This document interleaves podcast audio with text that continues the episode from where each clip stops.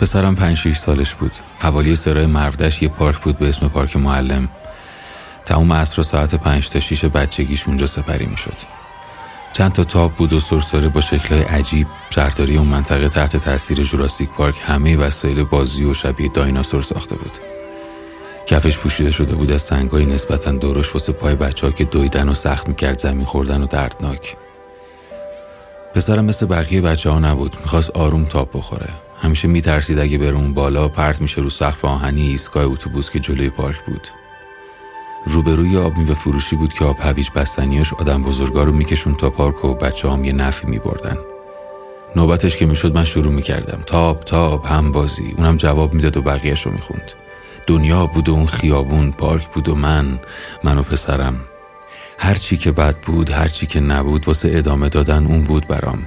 تو وقت ناامیدی که تاب زندگی ساکن شده بود و هیچ کاری نمی‌کرد که را بیفته این عرابه لعنتی واسه هل دادن من بودم براش.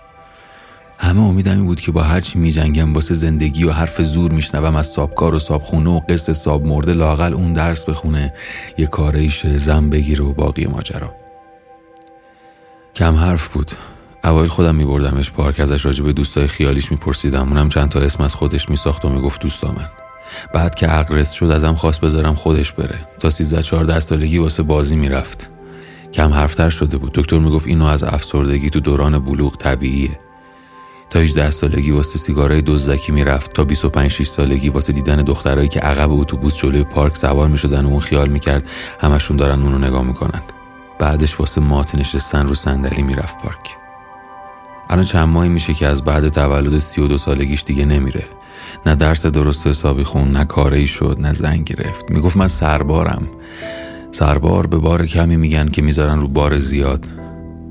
می‌گفت من رو اون همه باری که دوست و فامیل و آشنا و زندگی رو دوشت گذاشتن واسه کم آوردن و زانو زدنت مزیده بر علت شدم. اون روز که می‌خواستم برای تولدش کیک بگیرم پنج و شیش عصر رفتم بیرون. وقتی برگشتم پسرم وسط اتاق دیدم. صندلی نارخوری افتاده بود رو زمین. خودش با گیره رو سقف تاپ درست کرده بود. بی حرکت بود مثل همیشه ساکن. تابش وایستاده بود. بچگیاش هر وقت که فکر می‌کرد بازی بستش و خسته می‌شد خودش پیاده می‌شد از تاب. اما الان نباید خسته شده باشه آخه خیلی بازی نکرده. چشم باز کردم دیدم کف خونه پر سنگای درشت واسه پای آدما که دویدن و سخت می‌کنه زمین خوردن و دردناک. روبروم صف بسته بودن واسه آب هویج سقف آهنی ایستگاه اتوبوس رو دیدم. بچم رو دیدم. نوبتش شده بود. شروع کردم به تاب دادنش. تاب تاب هم بازی اما جواب نمی‌داد.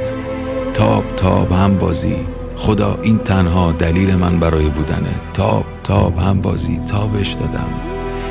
تابش دادم به یاد هر روز پنج و شیش عصر وقتی بچم پنج شیش سالش بود تو پارک معلم حوالی مرو داشت.